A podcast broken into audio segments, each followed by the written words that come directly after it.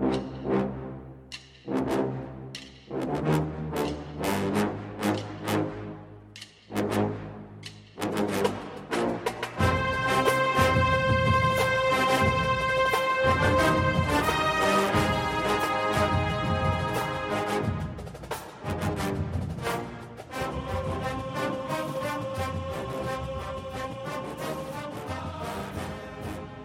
Good morning, Bucknutters. Welcome to the Bucknuts Morning Five here on Monday, May 9th, 2022.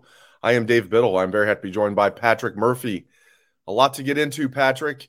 Let's start with Mick Marotti. We got a chance to meet with seven Ohio State coaches on Friday. It was great, including Ryan Day. He was not on the schedule, the head man. We knew we were going to get six assistants. And to me, Marotti was the most interesting, um, not necessarily because the other guys weren't, because – they were. We'll get into you know guys like Jim Knowles. That's just pure knowledge every time uh, he speaks with us. Uh, I just love it. And he sat down for about almost an hour. But we, you know, we've spoken with Knowles now, you know, about four or five times, you know, and we only get Marotti maybe once a year. So that kind of makes him special. And there's been a lot of questions about him. Um, we'll get to specifics in a moment. But what, just in general, what stood out to you from uh, the conversation with Mickey Marotti, which lasted about 40 minutes itself? Well, I mean, we get him less than, at least recently, less than once a year. The first question I think he was asked was about what the 2020 offseason was like and, and kind of dealing with that. Obviously, we've heard about that from coaches and, and players, but he's the guy who spends most of the time that those guys miss the summer um, and, and in the weight room with, without those guys. And he said he thinks it had an impact even going into last year in terms of leadership, toughness, a lot of the things we've heard about last year they didn't get that established with some of the younger guys that came in during that time, even guys that had been in the program but kind of missed a, a full normal offseason, which I think is interesting. Now, he did say he thinks they've got that back on track. They've they've figured things out. Obviously, they've had plenty of time now since that that strange offseason, that strange season, uh, to, to kind of work through things. And he believes guys are stepping up as leaders. They've kind of forced some guys this with especially with the winter program to kind of step into roles maybe they weren't entirely comfortable with. So, you know, on, on top of the normal strength and conditioning and, and speed and all that stuff that he talked about, it was it was really a lot of the leadership toughness stuff that I think is going to be important. And he was asked a lot about the Michigan game. I'm actually in the middle of, of working on a story about all this. And, you know, that he said that that really grabbed everyone's attention. You know, if it wasn't, I think he said if the volume wasn't turned all the way up, you're looking for a new set of speakers, you know, you're going to break something. That's how they're feeling right now because of that loss to Michigan and, and not making the Big Ten championship, not making the college football playoff as well. But, um, you know, he, he kind of put all that together kind of from, from where they were in 2020 and kind of building into last year and, and how things didn't come together. There's been a lot of talk on message boards about like, is he evolving enough? Is he evolving with the sports science? Like, yeah, maybe he was great, you know, 10 years ago. In fact, I don't think anybody would argue. Um, you know, and I've always said he's great right now. Um, but there's been people that have asked these questions, you know, is he evolving? Is he doing things with sports science, some of the, you know, more uh, uh, you know, revolutionary things that we're seeing um, in the industry. And he talked about that a little bit. Get into that if you would, Patrick. Yeah, he said that there's not the need to evolve just to evolve you know you don't need to change things every year i guess to to keep things new but you do need to stay on top of things. You need to find ways to motivate guys. He talked about how you know you you can't coach guys the same way you used to be able to things like that.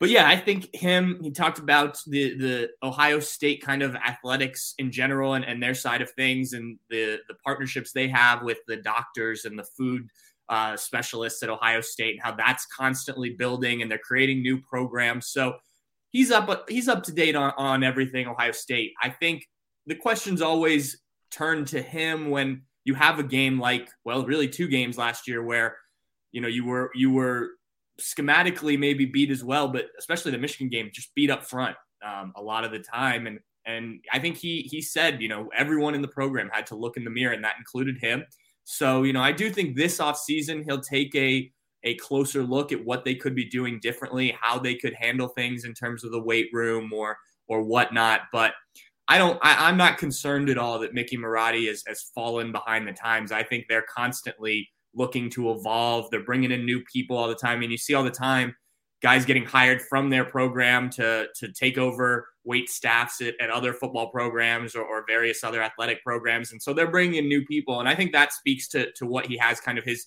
coaching tree so to speak that that he's kind of built is is always growing. And, and people aren't hiring him if if there's not success. And you know one season wasn't great for the buckeyes. They know that. But i think that does as he said grab the attention. And, and maybe he does make a few more changes than he would in a normal off season yeah, I love Coach Mick, and I love what, you know, what he said. I encourage everybody to watch the uh, 37 minute video. We have it on our YouTube page.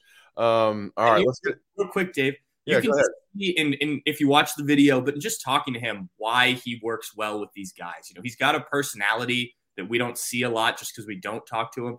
Right. Just he's he's a fun. You can see when how he could jump on guys quite a bit, but you can also see why these guys love him, and uh, you know will really push through, especially in those you see the videos on Twitter during the winter of some of those intense workouts they're doing, the mat drills, things like that. You can see why guys love him and, and will push through those for him. Yeah, he's funny. Yeah, he's, he's, he's, he's cool for like yeah, he's got like some of the typical strength coach traits, but he's also got like a great personality. I'm glad you pointed that out. Yeah, that's that. I think that's what sets him aside maybe from not that not every strength coach. And I'm sure there are strength coaches out there that have great personalities, but he seems to have the total package. Yeah. All right, so uh, switching gears. Um, Good news on Noah Ruggles. Mea culpa. I I am a conspiracy theorist by uh, uh, just by nature, and this t- to me seemed like it was common sense. Though it's like Noah Ruggles is taking spring off. That's weird. And then now Ohio State suddenly is now bringing in a transfer kicker on scholarship from USC. Add it all up. Noah Ruggles isn't coming back. See, everybody, sometimes I'm wrong. Okay, a lot of times I'm wrong, and this was one of them. So thank God I was wrong. I think this is perfect for the Buckeyes. Um, they're going to have Parker Lewis can handle kickoffs and long field goals. They can have no struggles, no ruggles, handle the, you know, anything from what 48 in, maybe like the, you know 49 in. I don't know uh, wherever you draw the line at, um, and extra points. So I love this, and I'm so happy to be wrong about that. So I want you to get into that. Also, bad news. Um, we were kind of bracing ourselves for it. I mean, he, Ryan H said some ominous things a few weeks ago about Marcus Crowley that made us think, hmm, something's up there. And Mitchell Melton, you could just see in the spring game, that didn't look good, a non contact injury. So, not big surprises, but Mitchell Melton out for the season. And uh, Marcus Crowley, his career is over. He's retiring from football. Hate hearing that stuff. Um, so, get into the good news and the bad news that we learned on Friday. Well, as you said, Noah Ruggles is back. Ryan Day confirmed that. Parker Fleming also touched on it um, quite a bit. And, and we have a story that was, I think we posted on Friday uh, if people want to read that, but you can see their comments too on the YouTube page about it. Look, there's no doubt about it, Dave. This is a weird situation. The guy's a sixth year senior. He's he's been through this off-season workouts before. He talked to us about how at North Carolina sometimes uh, they didn't they only did like certain days where they kicked just to keep the leg healthy and ready to go. Uh, last year, he was in the transfer portal at this time, didn't commit to Ohio State until early June, so he wasn't in in a, a spring uh, practice.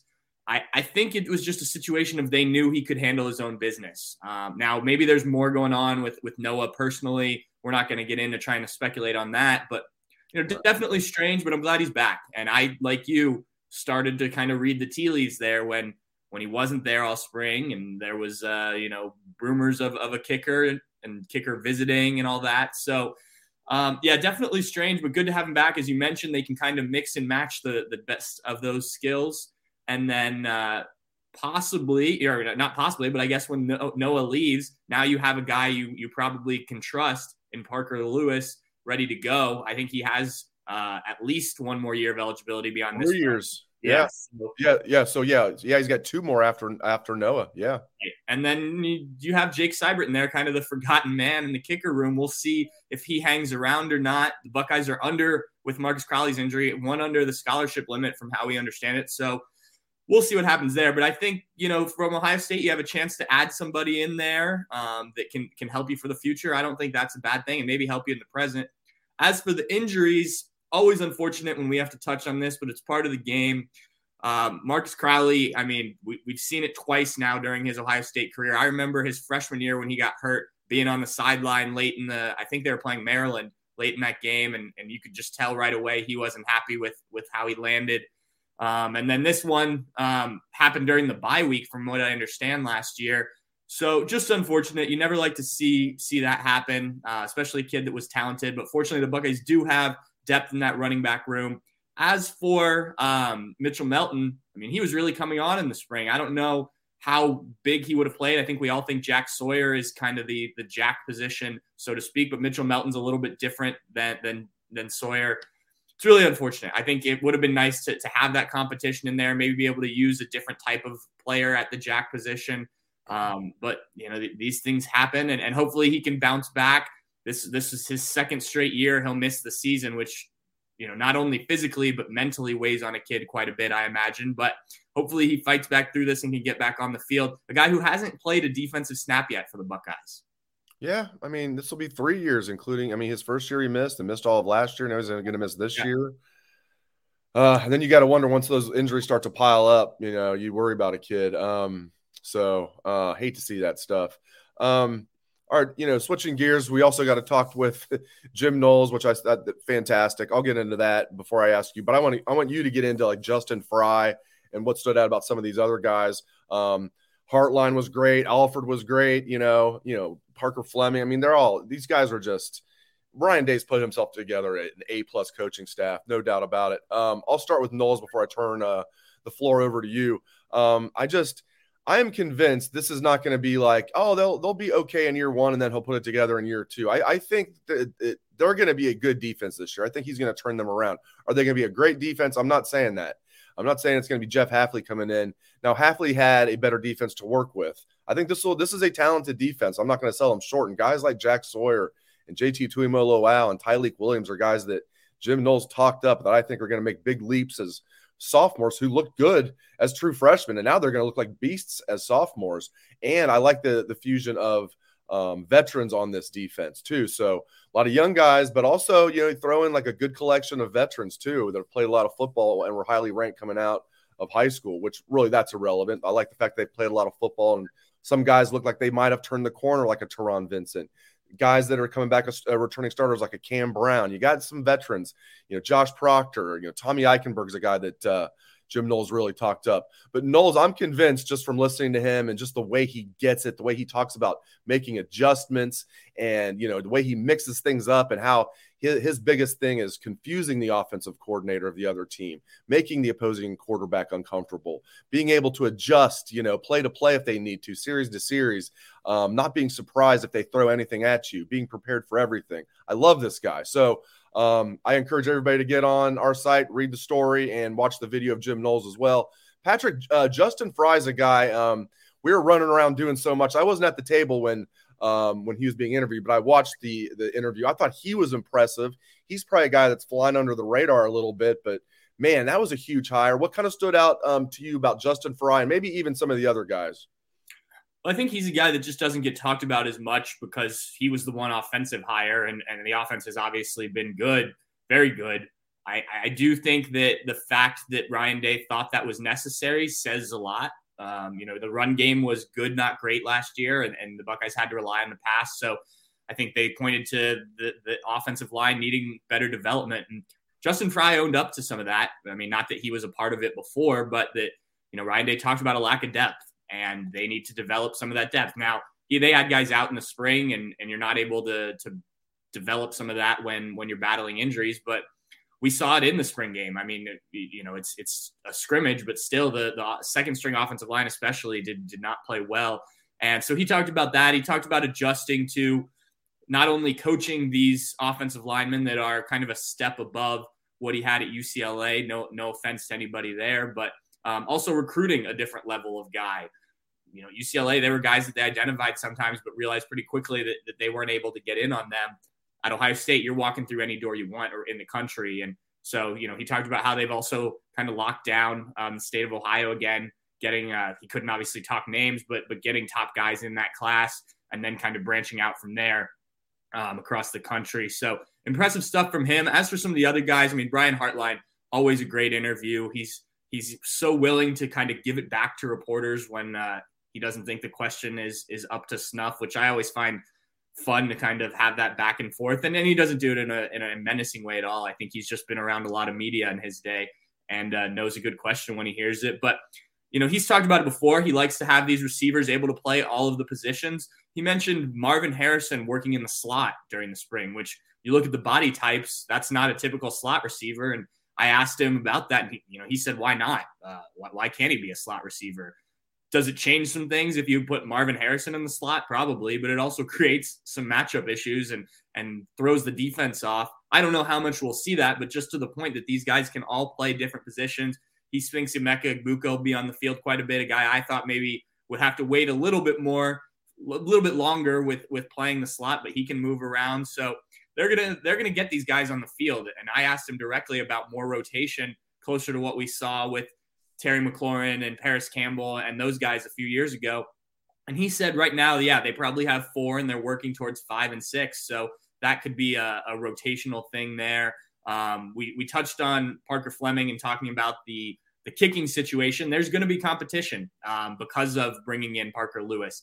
And he likes that. He thinks competition's a good thing, even at a position that most schools don't have it in, in, in terms of kicker. So he was happy about that. Talked about some of the guys that can return. They they seem to be very confident in Emeka Egbuka and, and some of those other guys that have returned kicks and punts. Uh, you know, there's there's kind of a list of guys they think can do that. So yeah, I, I did not make it over to Alford. I think you talked to Tony Alford, Dave, but uh, yeah, you know, these guys are impressive. As you said, Ryan Day's put together a good staff that, you know, not only are, I think, going to get the job done on the field, but are, are good to talk to and really seem to want to explain things when, when asked the right questions. Now, when you were talking about Brian Hartline, likes kind of going back and forth with reporters, which I think is, is great too. Were you referring to when I, I called him a great recruiter? He almost, it's funny. He, he's got, he was like this when he was a player too. I'm, I'm so old that like, um, I, I covered Brian Hartline when he was a player, and he I remember like he would he would just was a must.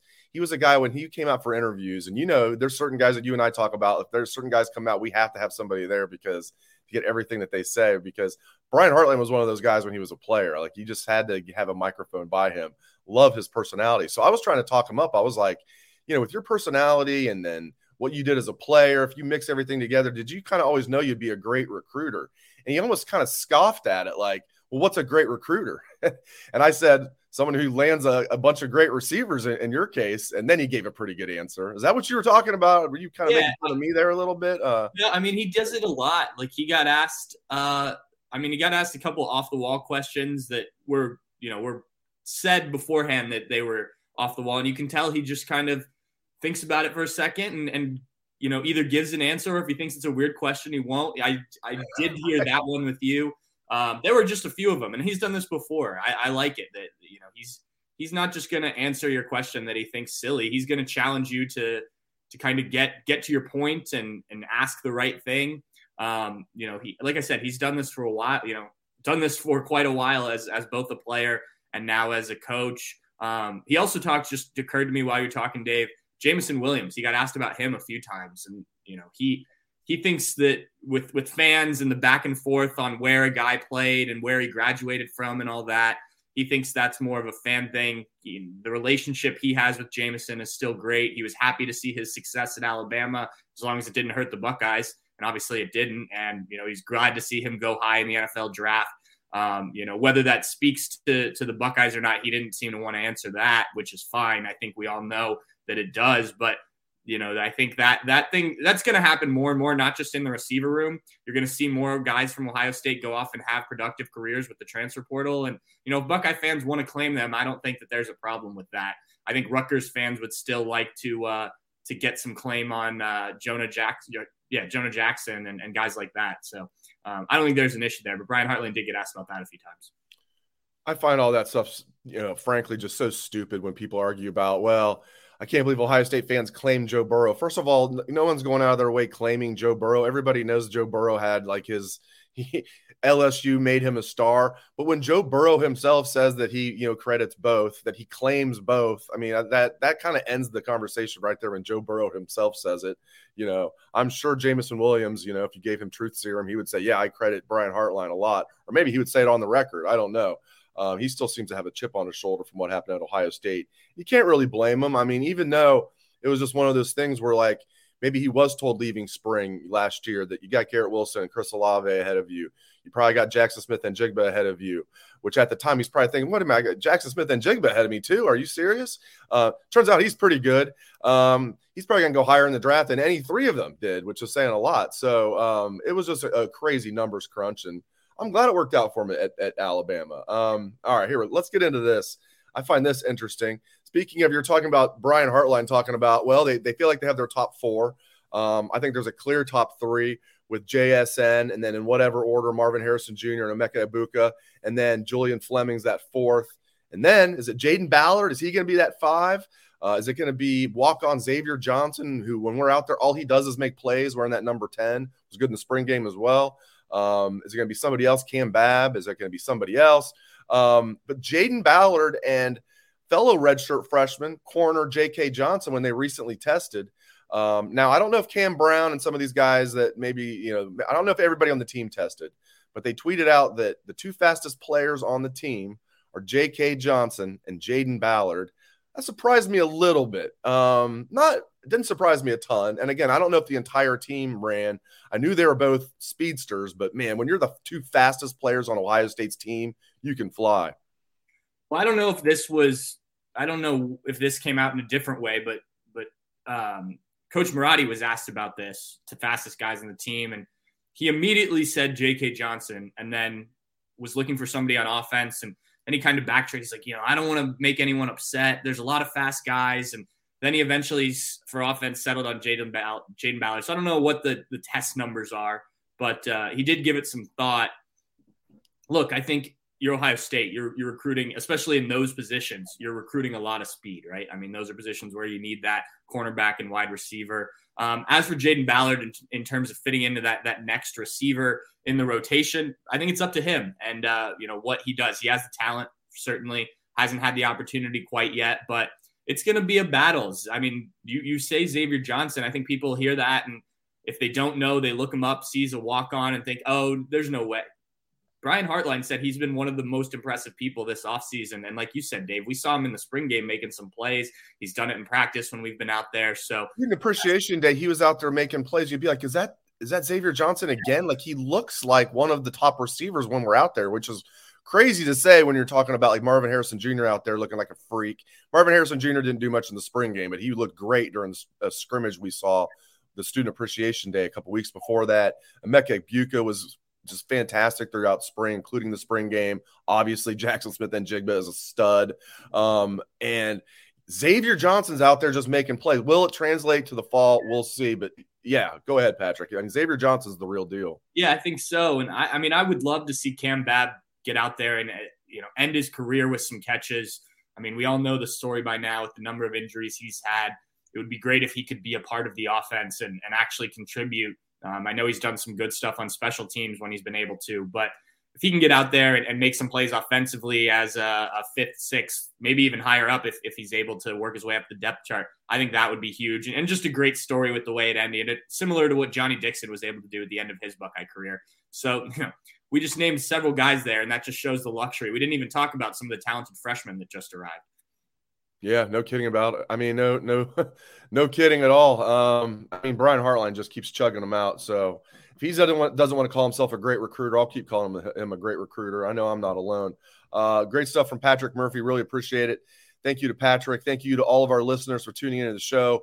We appreciate it very much. If you like the show, like, subscribe, give us a five star review, depending on what platform you are listening or watching on. Then head on over to bucknuts.com. Got a ton of coverage for you right now, and we'll have more throughout the day. Thanks again to Patrick, and thanks to all of you for tuning in. I hope everyone has a great day and go Bucks.